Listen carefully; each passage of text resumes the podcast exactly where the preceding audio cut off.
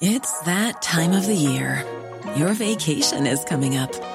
You can already hear the beach waves, feel the warm breeze, relax, and think about work. You really, really want it all to work out while you're away. Monday.com gives you and the team that peace of mind. When all work is on one platform and everyone's in sync, things just flow wherever you are. Tap the banner to go to Monday.com.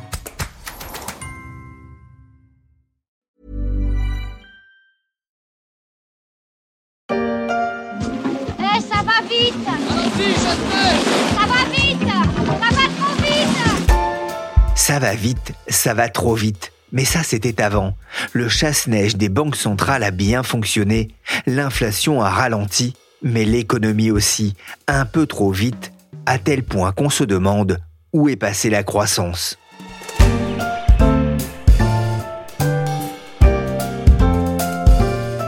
Je suis Pierrick Fay, vous écoutez La Story, le podcast d'actualité de la rédaction des Échos. Un programme à retrouver sur Apple Podcast, Podcast Addict, Castbox, Google Podcast ou encore Deezer et Spotify. Abonnez-vous pour ne manquer aucun épisode. Vous venez nous annoncer que la croissance de la France est moins forte que prévu, donc euh, vous ne maintenez pas votre prévision de croissance de 1,4%. Elle était de 1,4% pour 2024 et nous la révisons à 1%. Donc une croissance qui reste positive. Il y a des chiffres qu'on aime voir baisser et d'autres pas vraiment. La croissance ralentit en France. Le ministre de l'économie Bruno Le Maire est venu l'annoncer lui-même à la télévision.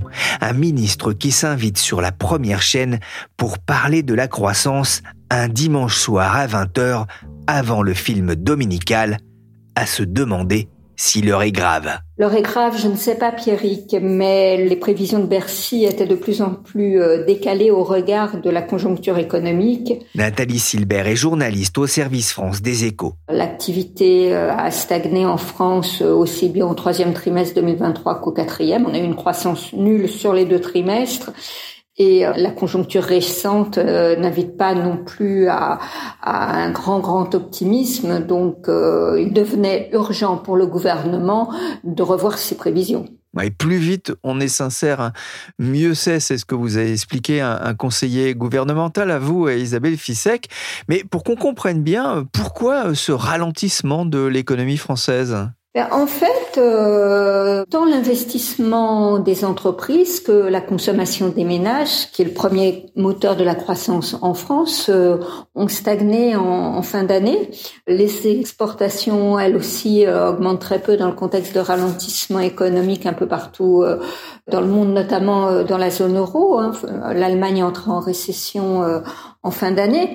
Donc tout ça pèse sur la conjoncture française. Ça veut dire que finalement cette révision à la baisse des prévisions de, croissance de, de la part du gouvernement était prévisible Oui, lorsque le, le, gouvernement a publié ses prévisions à l'automne dans le cadre de la préparation de la loi de finances 2024, les premières réactions ont immédiatement été assez euh, réservées tous les économistes, au Conseil des finances publiques également, estimaient que euh, la prévision d'une croissance de 1,4% en 2024 était euh, bien trop élevée au regard de la conjoncture qui était attendue. Il faut s'attendre à ce que ce soit cette année que les effets euh, restrictifs de la politique monétaire sur l'économie réelle jouent à plein.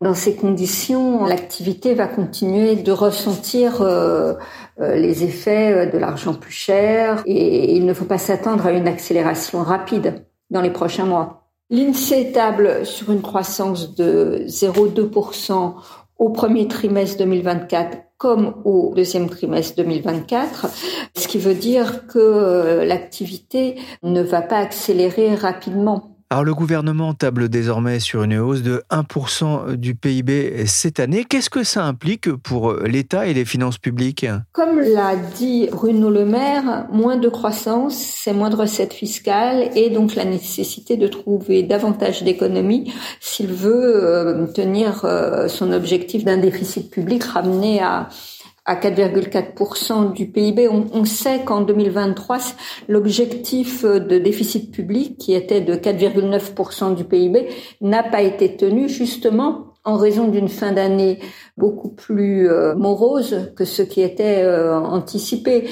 Donc la marche est encore plus haute euh, en 2024 pour tenir le, déficit, ce qui explique le, le plan d'économie de 10 milliards d'euros annoncé ce week-end par Bruno Le Maire. Quand je dis qu'il faut faire des économies, c'est pour garder la maîtrise de nos finances publiques.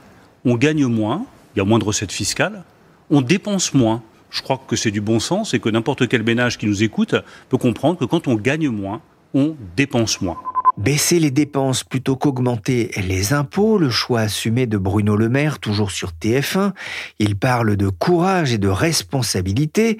Il va y avoir des annulations de crédits, des économies à trouver dans les politiques publiques. Pas simple alors que les syndicats de la SNCF s'agitent et que les agriculteurs repointent le bout de leur tracteur avant le salon de l'agriculture. Mais ce message s'adressait aussi aux agences de notation alors que la note de la dette française est sous pression, une épée de Damoclès au-dessus du gouvernement que Bruno Le Maire espère conjurer avec un plan d'économie.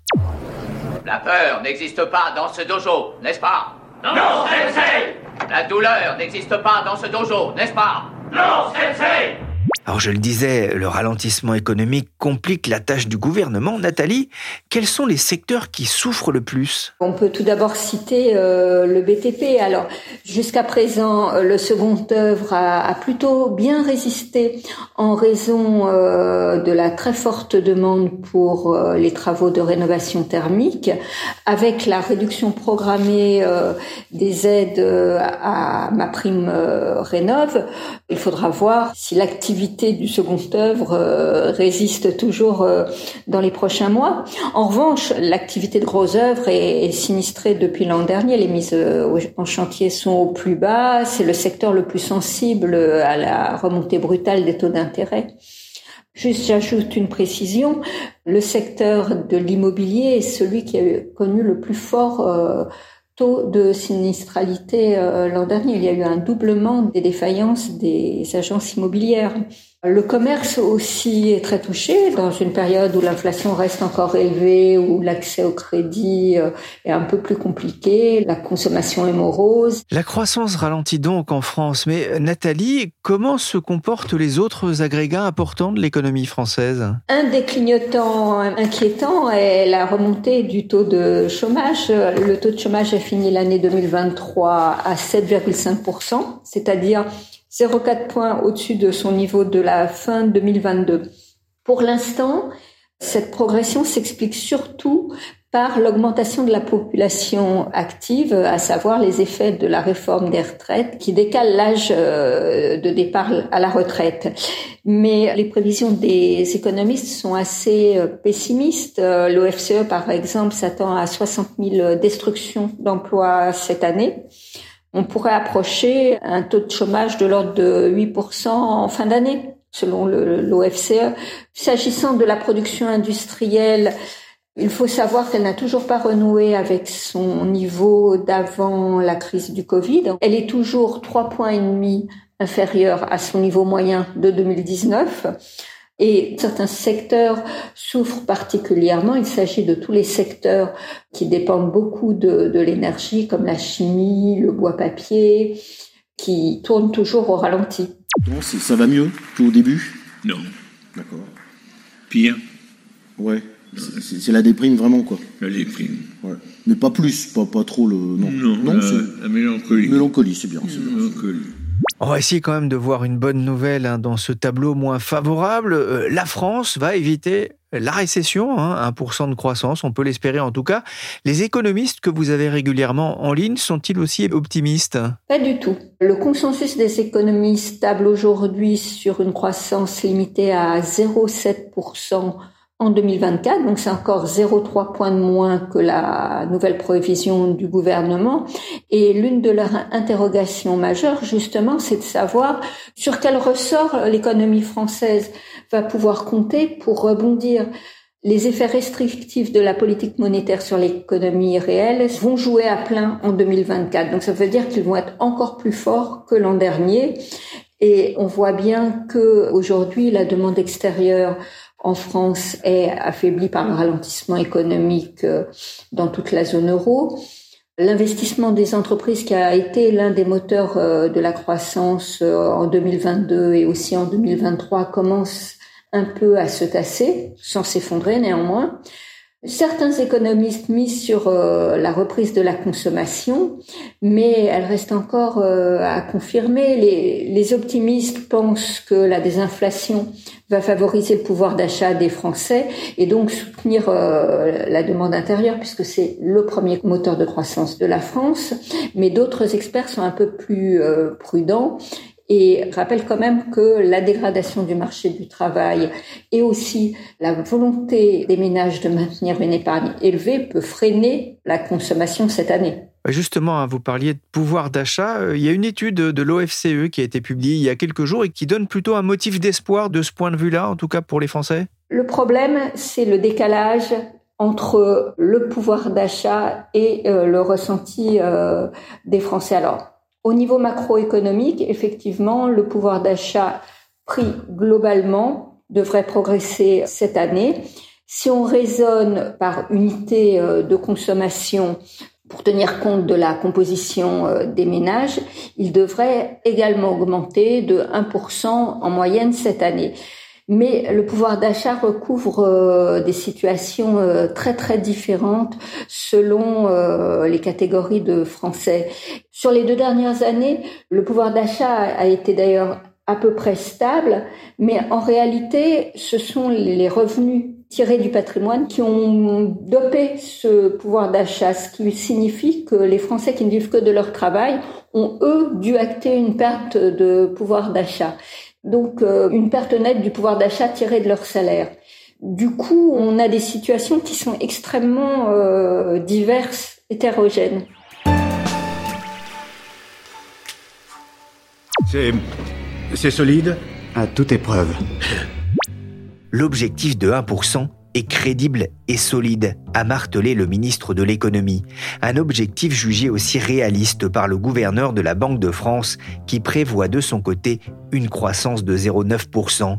Mais la France n'est pas la seule à voir sa croissance ramollir depuis plusieurs mois, dans le sillage d'une hausse des taux qui pèse sur l'investissement et la consommation. Car c'est toute l'Europe qui ralentit, c'est ce que m'a expliqué Guillaume de Calignon, journaliste au service international des échos tout le monde freine. Alors plus ou moins selon les pays, hein, certes, mais quand la première économie de la zone euro, l'Allemagne, fléchit, eh bien tous ses voisins en payent les conséquences. La période inflationniste qu'on a vécue a amputé le pouvoir d'achat des ménages et la crise énergétique a eu un effet délétère sur la production industrielle allemande. De l'autre côté du Rhin, la production industrielle a baissé de 7% depuis le début de la guerre en Ukraine.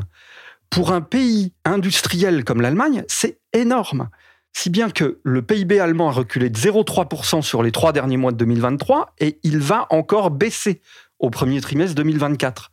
Et il est à peine supérieur à ce qu'il était avant le Covid.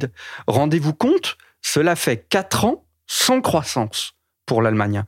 Résultat, eh ben, le PIB de la zone euro stagne, lui aussi, depuis le troisième trimestre de l'année 2022. Guillaume, ce ralentissement va-t-il infléchir la position de la Banque Centrale Européenne engagée depuis deux ans dans une lutte sans merci contre l'inflation? Peut-être, mais pas tout de suite en tout cas.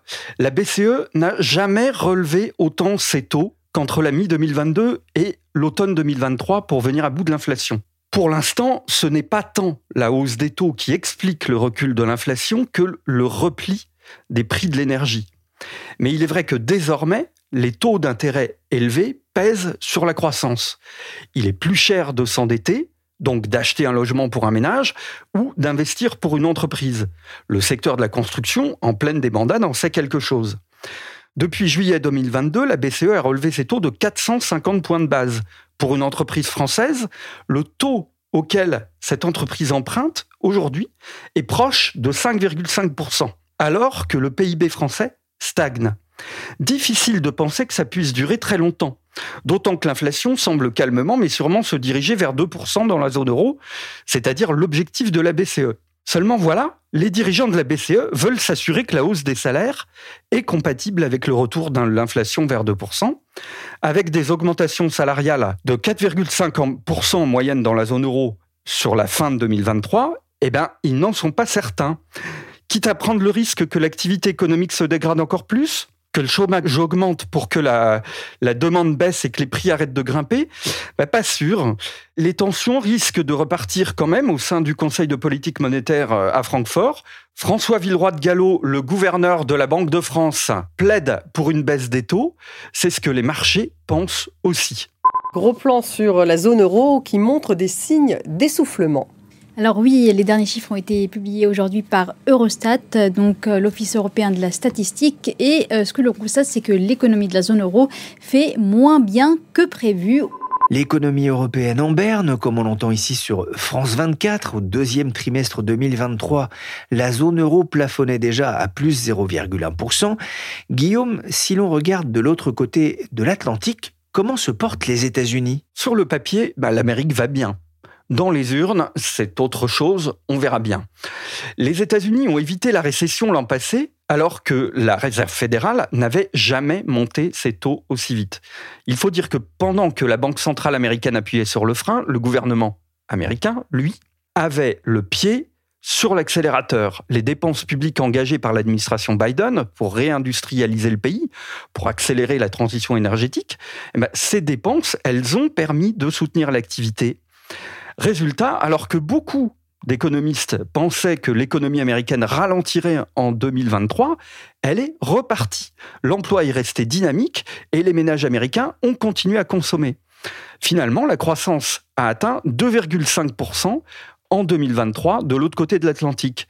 Alors l'affaire risque d'être un peu plus compliquée cette année, la croissance devrait freiner et approcher 1% parce que la hausse des taux commence à peser sur les finances des entreprises, parce que les créations d'emplois risquent aussi de se faire un peu moins nombreuses et que les ménages ont à peine épargné l'an passé, donc la consommation devrait un peu ralentir.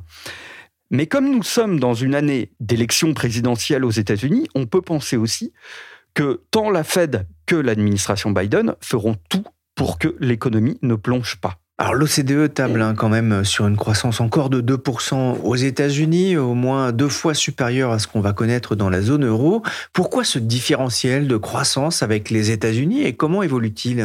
Alors il évolue nettement en notre défaveur. Il y a 25 ans, lors de la création de la monnaie unique européenne, le PIB des États-Unis dépassait de 11% celui de la zone euro en parité de pouvoir d'achat, c'est-à-dire en tenant compte de la différence entre les niveaux de prix des deux zones.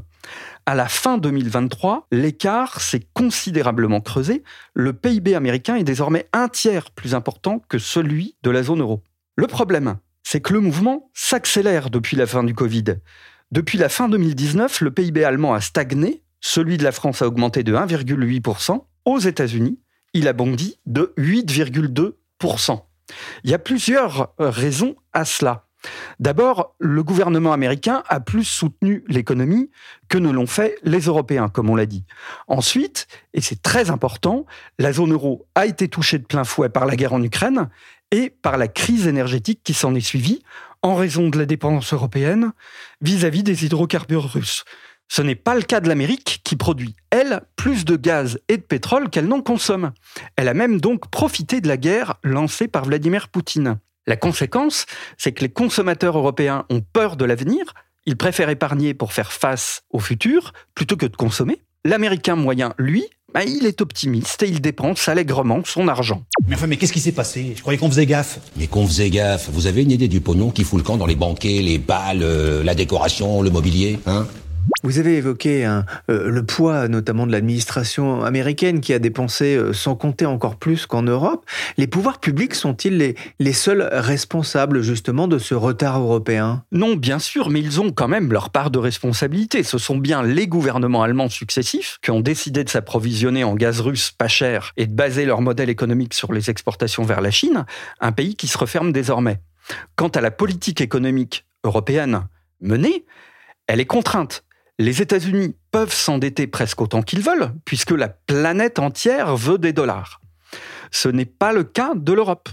Donc le déficit public américain, qui a atteint 7% du PIB en 2023, ben, il est impossible d'avoir le même niveau de ce côté-ci de l'Atlantique. Et il faut rappeler aussi que les Allemands et les Français, par exemple, ont du mal à s'entendre sur ce que devrait être une politique budgétaire commune. Et pour finir, ben, la BCE n'est pas la Fed. La BCE est dominée par son homologue américaine. C'est la Fed qui donne le là sur les marchés de, de change, sur les marchés obligataires ou actions. Et enfin, il est difficile pour les gouvernements européens de lutter contre la déprime ambiante d'un vieux continent qui tend à avoir peur de l'avenir. Avantage donc pour les États-Unis en termes de croissance, avantage aussi en termes de productivité. On parle beaucoup euh, de l'intelligence artificielle. Euh, Guillaume, est-ce qu'elle peut réveiller cette productivité euh, en Europe et bien sûr aux États-Unis? Alors on peut l'espérer. La productivité par heure travaillée a déjà commencé à augmenter aux États-Unis depuis le Covid. Elle a progressé de 6% depuis 2019, alors que dans la zone euro, elle n'a grimpé que de 0,8%. Alors cela ne s'explique pas encore par le développement de l'intelligence artificielle, mais par les investissements en technologie des entreprises qui ont commencé à investir aux États-Unis beaucoup plus tôt qu'en Europe. Et donc on voit déjà la différence entre le taux d'investissement des deux côtés de l'Atlantique. Et elle s'explique aussi cette différence de productivité par la politique économique américaine. Quand vous avez un taux de chômage qui est très bas, que les salaires ont tendance à augmenter, eh bien, à partir de ce moment-là, les entreprises ont tendance, sont incitées à investir en technologie, euh, en automatisation, et donc il y a une modernisation. Mais l'IA, clairement, est un espoir, parce qu'elle peut faire de nous tous des salariés, je vais les appeler augmentés, entre guillemets. Ça veut dire quoi? Ben, Ça veut dire que l'IA va probablement nous rendre plus performants au boulot. Elle va nous permettre de nous concentrer sur des tâches plus intéressantes et sur les tâches qui font la part belle à la créativité en nous enlevant les facettes les plus ennuyeuses de nos jobs, les plus euh, routinières. Pour un journaliste économique comme moi, par exemple, bah, ça signifie que je vais avoir plus de temps pour enquêter et que c'est l'IA qui cherchera pour moi des statistiques économiques, par exemple. Donc, à moi, le reportage et l'enquête. Fini la recherche fastidieuse sur le site de l'INSEE de la différence entre l'inflation en France et en Allemagne depuis mai 81. Ça, c'est le bon côté de la chose. Mais il y en a un de côté qui va aussi, lui, être difficile à gérer. L'IA va aussi détruire des emplois, les plus routiniers, donc, on l'a vu. Et que va-t-on faire des gens qui vont perdre leur travail? Il va falloir les former. Et l'expérience passée montre que cela n'est jamais facile. La destruction créatrice met du temps à se mettre en place. Les ouvriers sidérurgistes lorrains ne sont pas devenus des développeurs informatiques en trois ans tout le monde n'est pas capable d'exercer un métier créatif. Donc comment faire pour que l'IA ne soit pas une machine à exclure les générations les moins jeunes de l'emploi à l'avenir Le capitalisme exige des êtres humains une adaptation rapide à toute transition technologique et celle-ci pourrait être très rapide. La question, c'est donc de savoir si nous saurons gérer cette transition technologique qui va demander des réformes économiques, sociales et culturelles. Je peux, vous toucher, hein, vous êtes bien réel, vous n'êtes pas une IA. Hein. je ne suis toujours pas une IA. Merci Guillaume de Calignon et merci Nathalie Silbert, journaliste aux échos. Vous pouvez retrouver leurs analyses et décryptages sur la conjoncture française et mondiale sur leséchos.fr. Cet épisode de la story a été réalisé par Willy Gann, chargé de production et d'édition Michel Varnet.